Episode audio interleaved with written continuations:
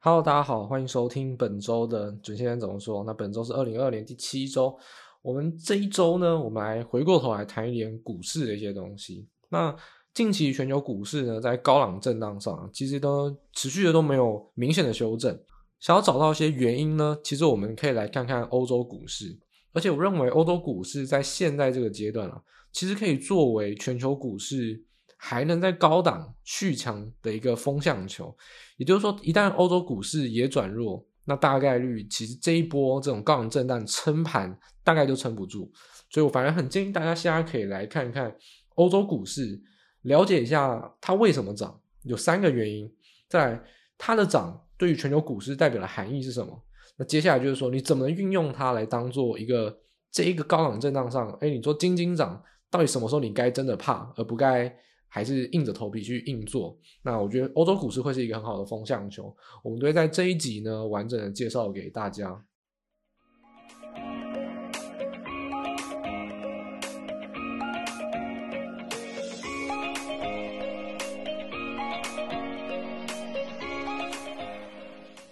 好，首先呢，其实我们可以先回过头来看一下。呃，欧洲股市本身它的一个呃现行的一些变化，就是说这个指数啊，它的一个位阶啊，那从整个全球股市啊，大概都是落在应该说最恐慌的时间点，大家都不陌生，在二零二二年十月左右，当初是全球股债的低点。那在那个之后啊，包含十一月、十二月到现在一月跟二月初哦，其实都是连续的震荡反弹，但不是说一波连续的涨啊。一定是有先有后，然后呢，也是有涨跌，但也有修正。但是总归而言，都是算是中期这种波段上的偏多，因为每一次的低点呢都没有过前低，那高点慢慢慢慢的在收敛，有点像三角收敛，但至少都还是从偏多格局去做解读。那近期这种高冷震荡，也就是说从轧空投机急涨变成高冷震荡，那大家通常就会关心说，哎，到底什么时候会结束？还是说真的要再突破一个，这个大家就可能会很想要知道。那从欧洲股市来看呢，就可以让大家了解到第一个点，你从欧洲股市的位阶跟走势，你可以发现一件事情，就是说目前欧洲股市都持续的创波段高。我们刚才提到，包含你看台湾、美国、韩国、日本等等都好，中国也好，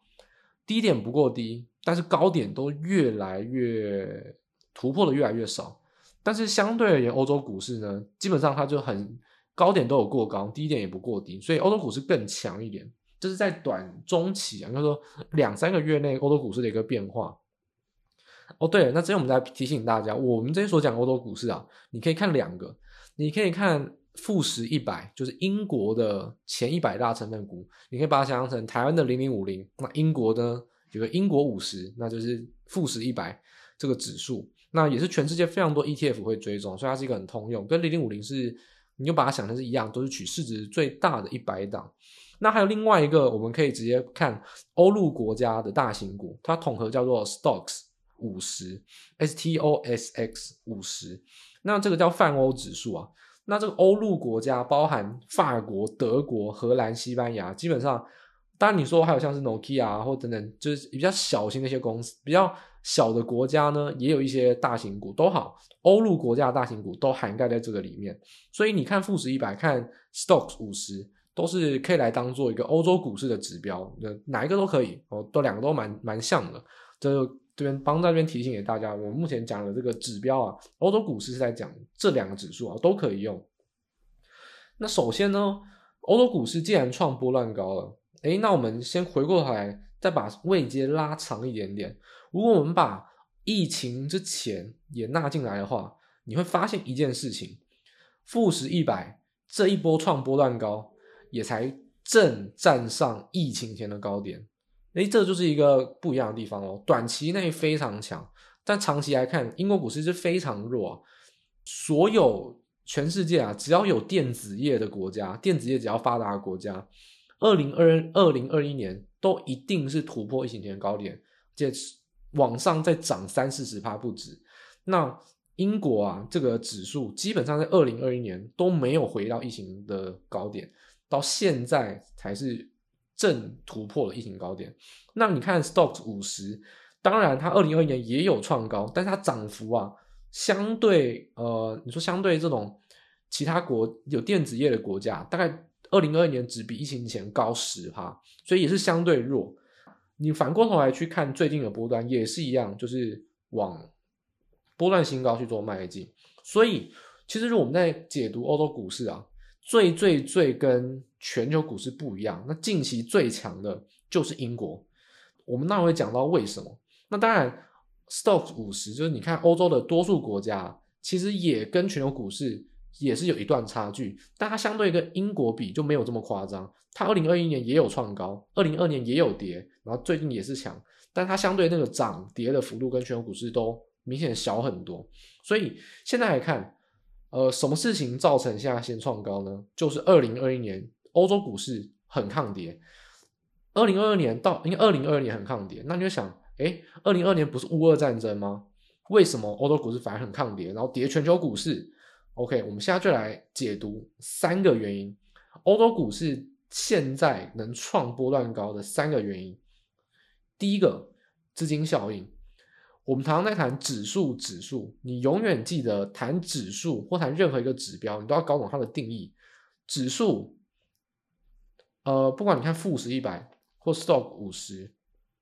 这个指数都是用市值排序，你都是选最大型的股票。所以基本上在疫情 Q1 的放水啊，大量资金都是往股市蔓延。所以二零二一年啊，二零二零年其实都是资金漫灌啦，整个股市当然都是都是等于说是都有受益，大小型股都有受益。但二零二二年呢，有乌俄战争让很多的信心开始去做溃散，然后又有股债双杀，你真的也亏到钱，所以资金都开始就是去避险了。或者说，你有些股市的人以为自己在避险，就是啊，我原本买特斯拉，我现在跑去买 ETF，所以我在避险，是没有错啦。你的波动度真的变低了，但是股市股票本身就不算是一个没有风险的商品哦。反正市场上资金就是这样子，你从高风险变成中风险这种感觉。所以在这种情况下，二零二二年啊，全球股市都有一个现象，就是资金往大型股集中的非常明显，尤其是 ETF 的效应。就很多人开始说，我不买个股，买 ETF，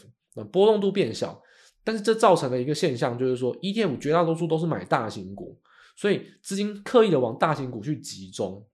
那这一两个点就是资金效应，呃，在缩表，而且呢股债双杀情况下，资金开始趋避去往大型股，再加上很多散户去买 ETF，哦，开始把个股转 ETF，就更加剧了大型股特别多的买盘。或者特别的抗跌，所以在看欧洲的这个指数啊，你必须要意会到一件事情：乌俄战争真的没有影响吗？对欧洲影响非常大，但是为什么指数看不出来？因为这些都是大型公司啊，这些大型公司都是做跨国的生意，它的营收基本上本国的比例都占不到二十趴、三十趴，很多公司都是做全球的生意。举例来说，泛欧就是欧股的。呃，stocks 五十第一大成分股是谁呢？是艾斯摩尔。艾斯摩尔客户是谁？那台积电啊、三星啊、Intel 啊。你觉得它的呃状况会跟乌俄战争有什么影响吗？所以大型股啊，通常都是跨国公司，收益不是局限在欧洲，不是局限国内的话，受乌俄战争影响就非常小。所以大型股确实它有它避开乌俄战争的一个呃抗跌的一个理由。但也有一部分是造成资金效应造成它上涨，所以第一个点我们要谈的原因，欧洲股市为什么创高？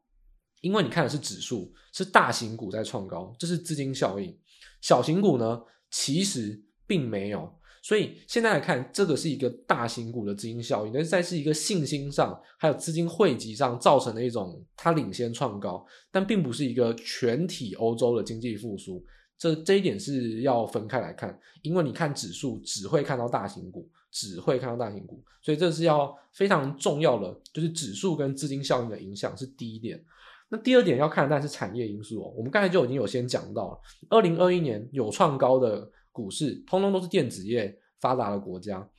仔细去看欧股五十或英国大型股啊，我这边帮我这边有帮大家整理出表，那大家可以去我点我们官网的链接，你就可以直接看得到了。但是我就直接再稍微念一下，你就知道，呃，stocks 五十呢，权重我们从第一名排到第十五名嘛，呃，这些很多都是大家知道的公司啊，你不用怕说你没有在研究欧股，我们说了它都是全球的收益的公司啊，都是很大的公司。第一名艾斯摩尔，第二名女生最喜欢的 LV 集团啊，LV 集团当然不是只有 LV 哦，有非常非常多，像 Loewe 啊，或者说像很多很多的名牌包或者是奢侈品，都是 LV 集团的。那 LV 集团呢是欧股的第二大成分股，第三呢是林德化学，德国的化学公司。然后再来呢，Total Energy 是做石油，再 SAP 是软体，所以还有赛诺菲是做生技医疗的，当初也有研究疫苗，不过没有研究成功。然后西门子大家知道吧，就是做电机啊，你会看到很多什么火车头等等的。然后还有像是再来又是一个呃女生会知道是 L'Oreal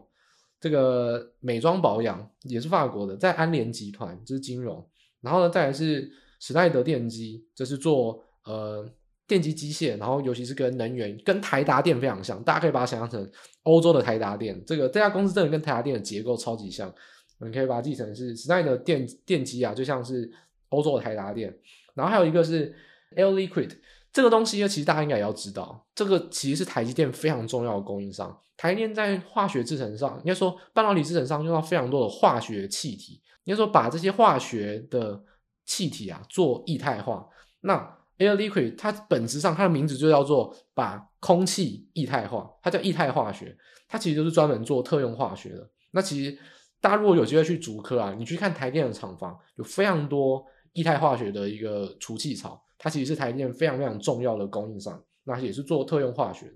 然后再来是德意志电信，然后再来也是大家非常熟悉的空中巴士，然后还有其他的也是这是金融股还有能源股。那这些都是欧洲五十的一个大型成分股啊，一到十五名，你可以仔细看一下哪些东西是跟电子业有关。艾斯摩尔，然后呢，再来是 SAP，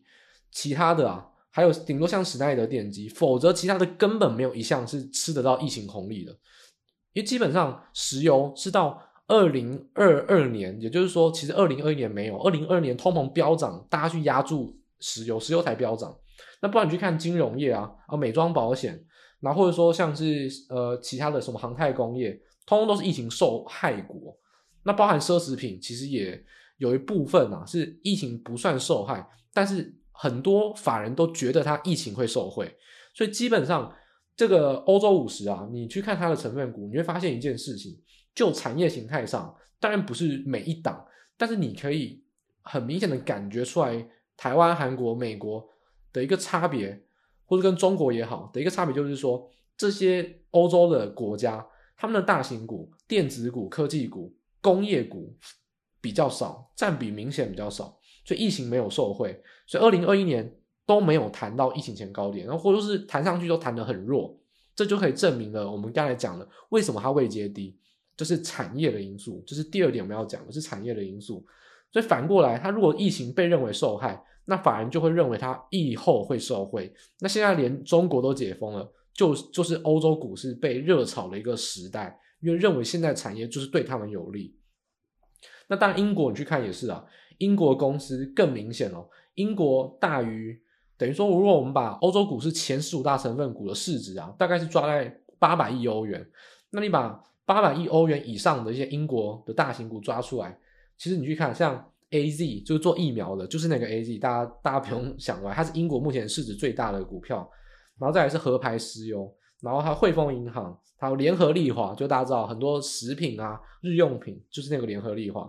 ，Rio Tinto 就利和利拓做矿产的，就是每次你听到说什么啊铜铜价可能会有上扬，通常都是不是利拓利和利拓，不然就是必拓这些在放消息，然后再像 B P。或者说像迪亚吉欧，迪亚吉欧就是做威士忌啊那些的酒精公司，所以你去看英国更明显啊。所以为什么我们刚才讲到说英国在疫情期间完全没办法突破新高？因为英国的公司更明显，它的大型股真的是一档科技电子一档都没有，真的是一档都没有。所以你就看到它的位阶上更明显，在二零二一年为什么没有办法创疫情前的高点？为什么在二零二二年的末段跟二零二三年到现在补涨的特别凶？这个是最重要因素，是产业，也是法人认为现在想要去压住欧股的原因，就是在产业。疫情的期间都没有电子业，这是欧洲的弱势。但疫后现在如果在搞复苏这回事，那欧洲的产业反而，尤其是大型股的产业啊，反而变成他们现在的一个优势。所以大家有空可以再看那个表啊，其实也可以顺带就是了解一下说这个欧洲到底大型股是哪些公司，你基本上就会有这样子的概念。产业因素是造成它未接落后，然后现在补涨最重要的原因。还有第三点，第三点呢就跟这个未接啊，或者说跟什么比较长期波段上的资金效应比较没关，我们就聚焦到短线。短线上如果在玩解封题材，其实我们之前有讲到，在台湾的廉价过年期间点。华尔街就在炒一件事情，就是在炒中国解封。你只要财报烂，没关系，我就说我中国解封之后呢，我的营收会变好哦。所以获利烂，但展望好，OK 给过。他就是这样子在玩这些解封概念股，所以很多股票都是狂涨啊。那基本上中国解封受惠的期待，欧洲股市当然也有。其实从整个你去看一下这些公司啊。甚至这些公司不要不要讲说什么是我们去猜测，这些公司也不要说什么他们大言不惭啊，搞不好是真的就这样认为。这些公司很多人都在法说会都直接讲说我会中国受惠，最明显是哪家公司？就是 LV，法国的龙头 LV，他就最明显讲说中国解封会带来观光人潮，然后也会让中国即使他名牌包你不出国买，你在上海买也照样卖得动，所以他基本上非常非常看好。中国解封，认为自己会受惠，但大家知道吗？LV 在疫情期间根本获利都没有衰退，它其实根本没有疫情受惠，它会不会疫后？应该说疫情它根本没有受害，它疫后真的会受惠吗？那当然，这点就是在短线上跟实质获利上表现，后续它会不会是国王的心？那大家就要仔细的去看。所以很多很多的一些公司啊，你会认为说，像还有像是什么空中巴士啊，或者说去看像 L'Oreal。或者说你去看安联，他们这些都是在疫后啊，这种利率环境，或者说看中国解封，认为会受惠的。但实际上，我反而认为啊，整个你去看待这些公司，在二零二三年到底会不会受惠，其实我觉得还是很仅限于短线。也就是说，中国的解封对于一两个月内，包含你说从一月、二月，然后再给你拉长啊，就慢慢慢慢的去做减缓到三四月，其实我觉得中国解封题材。毋庸置疑啊，这个报复性消费跟报复性旅游一定都有。就算有中国人过得水深火热，但还是有中国的有钱人，他是在过去两年，他有钱也没办法出国，这点是非常残酷的一个现实。大家会听到说很多台湾的艺人啊，老艺人跑去上海，结果被关起来了，就是那那段解封时间点，真的是跟特权没有关系。再有钱都一样，你只要没有像马云先跑到日本，你晚了就逃不掉了。所以其实中国是真的非常多有钱的人啊，是可以出国但不能出国。所以现在其实，在解封的情况下，对于中国本身的内需当然会有拉动，因为对于国际的人流、观光或贸易，其实都会有短线上很明显的拉动。所以在解封题材上，我觉得两三个月，包含到三月底啊，可能觉得整个第一季就大概是一个精华期，因为报复性消费既然是报复，就是来得快，也马上就会恢复到正常。例如说，现在你还会去谈，呃，美国有报复性消费吗？其实不会，所以其实这来得快，然后呢，就马上恢复到比较正常的水位。在第一季啊，在还可以去炒这种解封题材，我觉得是比较有可能的。拉长到四月之后，其实我觉得都非常非常的牵强，而且到了四月就要公布财报，其实很多公司就会是被看穿哦，就是你很多人第一季都拿这个当借口，说啊，我第四季财报公布呢。很烂，但是中国解封是十二月中啊，对不对？我们一月呢，他们开始大量的人流，期待我的第一季。那如果第二季第四月财报发现，简单来讲，其实我认为很多公司根本影响没有这么大。很多公司是疫情受害，但是不是中国疫情受害。也就是说，其实全球有好几十亿的人口，中国当然占十三亿，但其实这些欧洲的公司有非常多，其实本来在欧美解封。或东南亚解封都已经有反应了，就去年底都已经有反应到解封这回事。单单的中国解封，其实带来的效益没有想象中这么多啊，时间点也不会延长这么长。所以大概你用这样的角度去看，我们就可以分析一个点，就是说，其实你在第一季应该是看着欧洲股市只要没有转弱，这个投机气氛都还可以持续，就是这种短多的氛围啊，只要欧洲股市没有转弱，你都不用去在乎，因为欧洲股市就是现在这个。就像是这个红牌啊，反正就是要点它。呃，你说中国解封是题材，全球都在玩这个东西，那欧洲股市看起来确实是疫情最没有受惠，那疫后应该是最受惠，所以它被清点。再就是说，中国位阶确呃欧股的位阶也确实最受惠，它是比较低档补涨。那现在现行上也是短线上波段已经创波段高最强。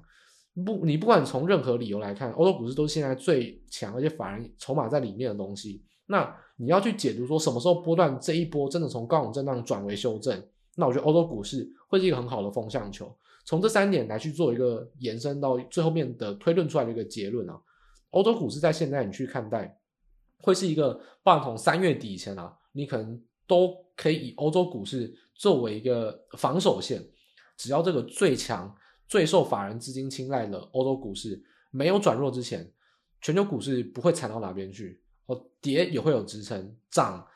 不知道会涨到哪边去。当然已经涨非常多，所以但上涨力道一定不会像呃十一月、十二月这样子。但是一定抗跌会有支撑，你就看着欧洲股市会是一个很好你在投资上第一季的一个风向球。那像第一季已经进行到一半左右，我觉得延续到三月底差不多都没有问题。三月底过后，我觉得这个东西你就慢慢也不要再对欧洲有太大的期待，也要对法人有随时落跑，会因为财报公布，会因为实实际上很多就是他看零售销售数，就会看你实际上呃贸易人流的状况，也大概知道说其实这回是没有延迟了这么久，所以我觉得这个时间点定在大概到三月中三月底，然后呢，你就以欧洲股市会作为一个强势的风向球指标，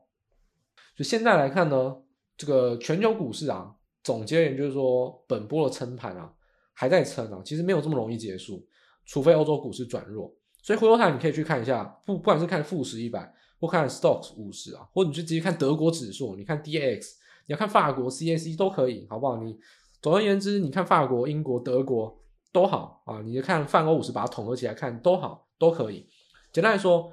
我会建议大家，如果你真的要看，你就选一个，那哪一个都可以。那如果要我选的话，我建议大家直接看英国，因为英国是跟这个全世界产业结构脱节最严重的，也是目前最强的。英国的富时一百目前五日线上扬，月线上扬，季线上扬，而且呢还在创波段高。所以现在来看，我们光从技术面分析，第一个要转移高档震荡要怎么样？你要先五日线跌破，而且呢才去测一次反压，然后把月线拉平。光是走到这个阶段，一到两个礼拜跑不掉。我们之前就有讲过了，就像现在。它大盘就在走这个东西，月线走平，然后五日线走平，把这个东西拉平，至少要花一到两个礼拜。这个东西形成之后呢，你还要尝试月线跌破，月线跌破之后呢，还要有月线的反压，就反弹之后还要确认月线反压。真的月线反压之后啊，才会会有比较明显的跌势，然后甚至以中长期来看，连季线都跌破，才会把跌势扩大。所以这样加加起来啊，两个礼拜再加两个礼拜，其实真的差不多就到三月底以前，我觉得。都会是一个相对抗跌支撑的环境。这种震荡啊，就是说，呃，你可以跌去买，然后涨去卖，这种震荡的环境还是会比较偏多。所以我觉得在这一方面，以欧洲股市而言，看英国的富时一百，目前如果五日线走平跌破，